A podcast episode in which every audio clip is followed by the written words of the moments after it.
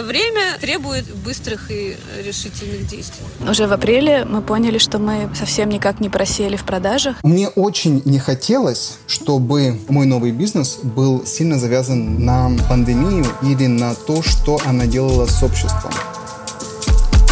Всем привет! С вами короткий подкаст «Бумаги» и я, Вика Взятышева. Пандемия COVID-19 привела к масштабному кризису. Глава Международного валютного фонда даже назвала его худшим со времен Великой депрессии в 30-е годы прошлого века. А другие аналитики прогнозируют, что мировой экономике потребуются годы, чтобы вернуться в прежнее состояние. Центральный банк России тем временем подсчитал, что за три месяца пандемии с апреля по июнь ВВП страны сократился почти на 10% по сравнению с прошлым годом. В общем, стоит ли говорить, что для разных сфер экономики это время очень непростое и, по крайней мере, с обывательского взгляда не лучшее, чтобы начинать новое дело. Но в этом выпуске мы как раз решили поговорить с людьми, которые, несмотря на пандемию, пандемию запустили новый бизнес. Было ли тяжело стартовать в такое кризисное время и как строить планы, когда вокруг сплошная неопределенность? Вы услышите истории нескольких предпринимателей, которые запустили проекты в разных сферах. И в тех, которые наиболее очевидно пострадали от пандемии, вроде общепита, и в тех, которые, наоборот, активно развивались в это время. Например, разнообразные интернет-сервисы. Это не очень подходящее время для сферы услуг, прямо скажем, потому что непонятно, будет ли вторая волна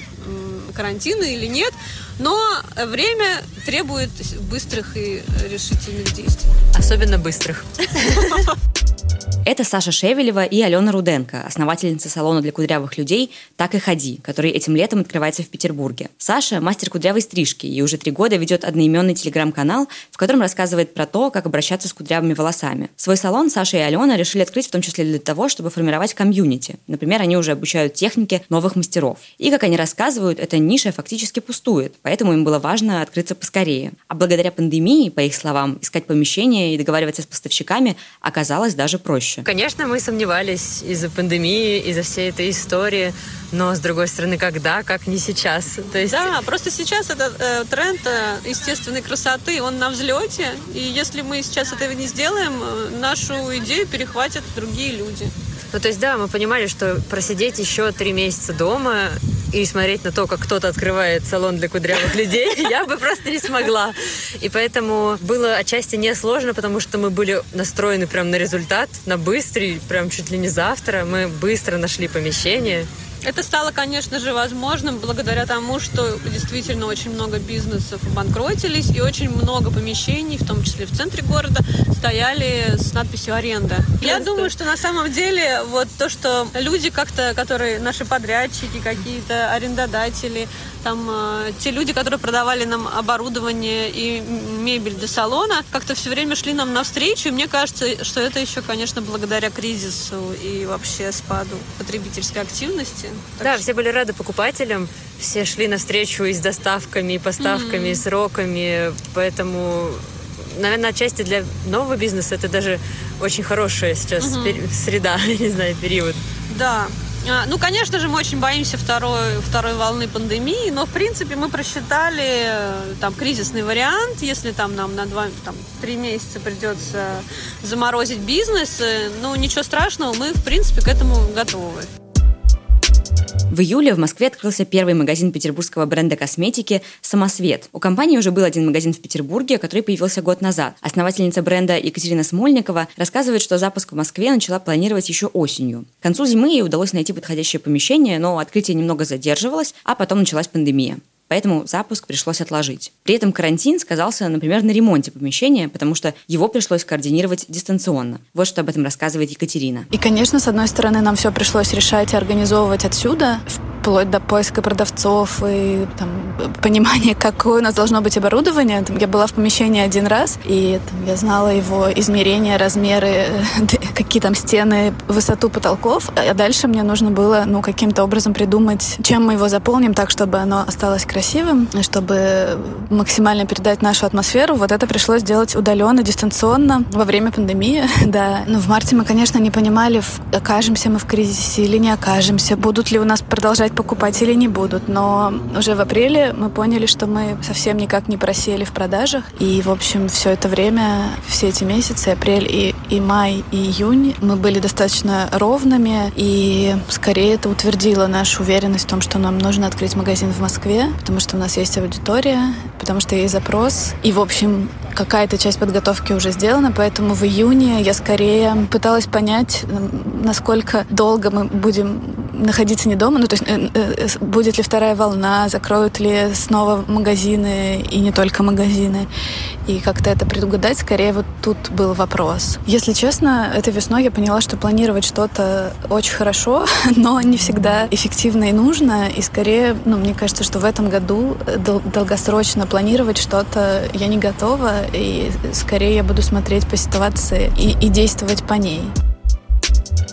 Перед тем, как продолжить этот выпуск, мы хотели бы рассказать вам о нашем новом проекте, а именно Клубе друзей бумаги. Подробнее об этом моя коллега и главный редактор бумаги Татьяна Иванова. Мы постоянно общаемся с нашими читателями и слушателями, отвечаем на ваши комментарии, письма и сообщения, реагируем на замечания к нашим материалам, а еще проводим мероприятия и исследования с вашим участием. Недавно мы решили, что хотим познакомиться с вами еще ближе, и для этого запустили Клуб друзей бумаги. Его участники могут узнать больше о нашей работе, предлагать свои идеи для текстов, задавать вопросы или советовать, что мы можем делать лучше. Раз в месяц мы проводим встречи с командой, пока онлайн. А еще предлагаем членам клуба скидки от дружественных нам брендов. Узнать подробности и присоединиться к клубу друзей бумаги можно по ссылке paperpaper.ru club. Средства в клубе стоят 150 рублей в месяц, но вы можете заплатить и большую комфортную для вас сумму.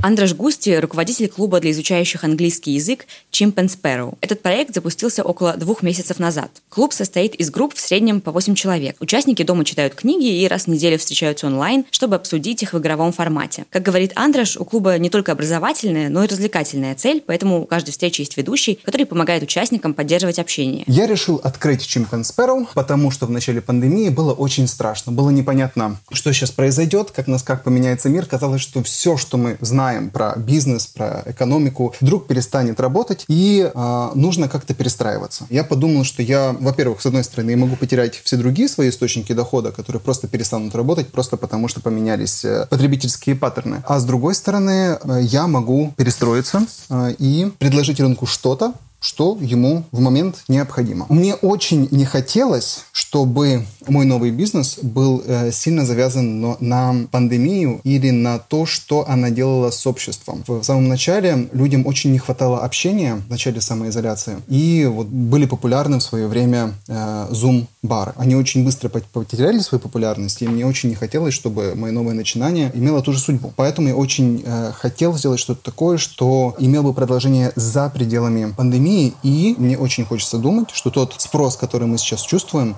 это общерыночный такой э, сигнал, а не э, что-то связанное конкретно с пандемией.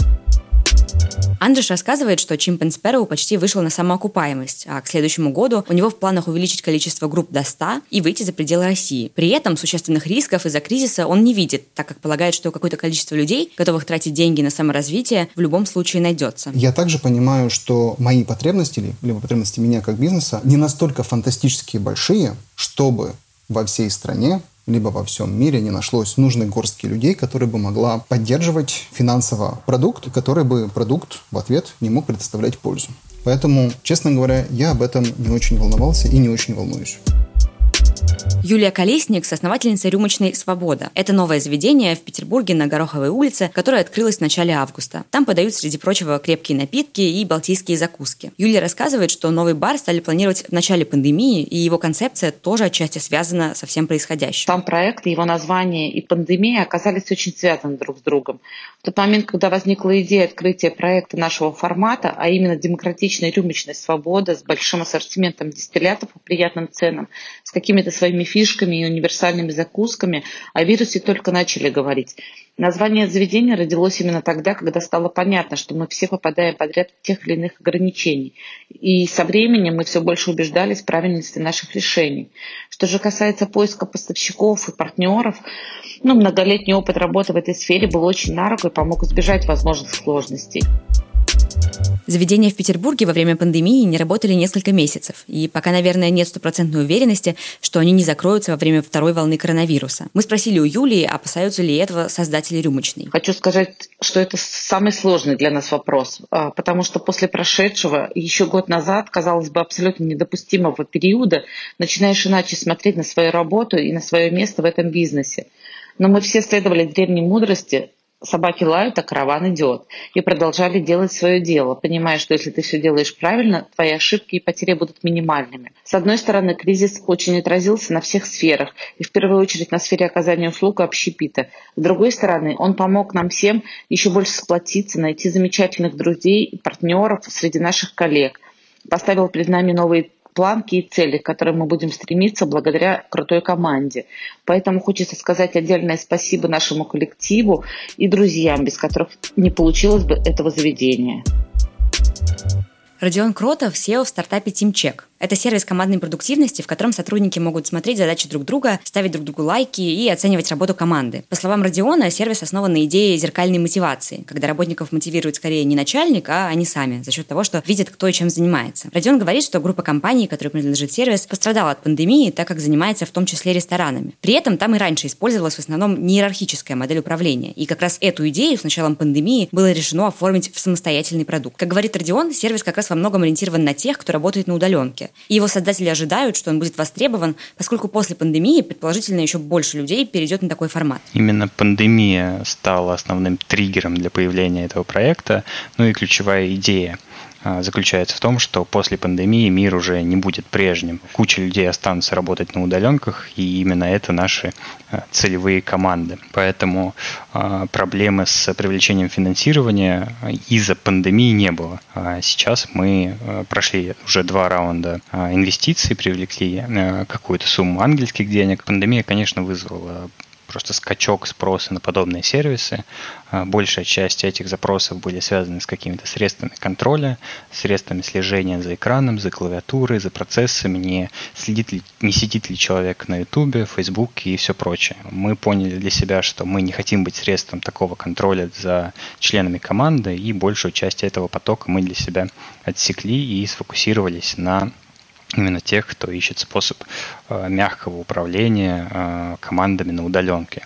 И что самое интересное, мы сейчас замечаем, что те лиды, которые приходили к нам по той мартовской волне, э, либо нашли какое-то решение жесткого слежения, либо не нашли, либо вернулись к нам. CrossLife – это платформа для корпоративных занятий спортом, и активно она начала развиваться как раз во время пандемии. Компания, которая подключается к платформе, получает брендированное приложение. Через него сотрудники могут участвовать в тренировках, а еще общаться, знакомиться, обсуждать занятия и даже участвовать в соревнованиях. Создатели платформы работают с тренерами для каждого заказчика, либо самих подбирают, либо помогают перейти в онлайн тем, кто уже работает с этой организацией. Аккаунт-директор платформы Игорь Комаров говорит, что с начала карантина компания получила множество заявок от компаний, которым было необходимо как-то организовать спорт для своих сотрудников в условиях самоизоляции. Мы сначала увидели очень большой спрос, который, отработав, не увидели достаточно большой отдачи, потому что с момента обращения клиента до момента принятия решения там прошло условно две недели. За эти две недели уже стало понятно, что продлили карантин и неизвестно вообще, будут ли когда-нибудь деньги какие-то выделяться, поэтому давайте мы отложим в дальний ящик. Короче, мы словили большой спрос, из которого смогли достать нескольких очень интересных клиентов. Те компании, которые к нам обращались, можно условно поделить на две группы. Первая — это люди, которые хотели срочно закрыть как-то задачу с фитнесом через наше приложение на время карантина. Вторые — это те, кто решили пока отказаться вообще от э, другого какого-либо спорта и организовать себе какую-то долгосрочную спортивную движуху в интернете для своих сотрудников. Из этих двух групп, э, естественно, первые э, после того, как пандемия закончится, все поотваливаются, может кто-то там останется совершенно случайно, перейдут в ранг вторых а вот вторые э, клиенты нам наиболее интересны. То есть это компании, которые хотят сделать с нами вместе крутой продукт для своих сотрудников, которые хотят, чтобы люди прям на постоянной основе долго-долго тренировались и улучшали себя, и в конечном счете улучшали работу в своей компании и свою компанию. На этом все. Слушайте подкасты «Бумаги» на всех платформах. Кстати, совсем недавно мы запустили новый подкаст «Свобода». Это шоу о том, что заставляет людей чувствовать себя свободными и быть собой, даже если на них давит общество. В первом выпуске мы, например, говорим про кинки-вечеринки, полиаморию, асексуальность и другие проявления свободы в сексе и отношениях. Слушайте подкаст и оставляйте свои отзывы или оценки. До встречи!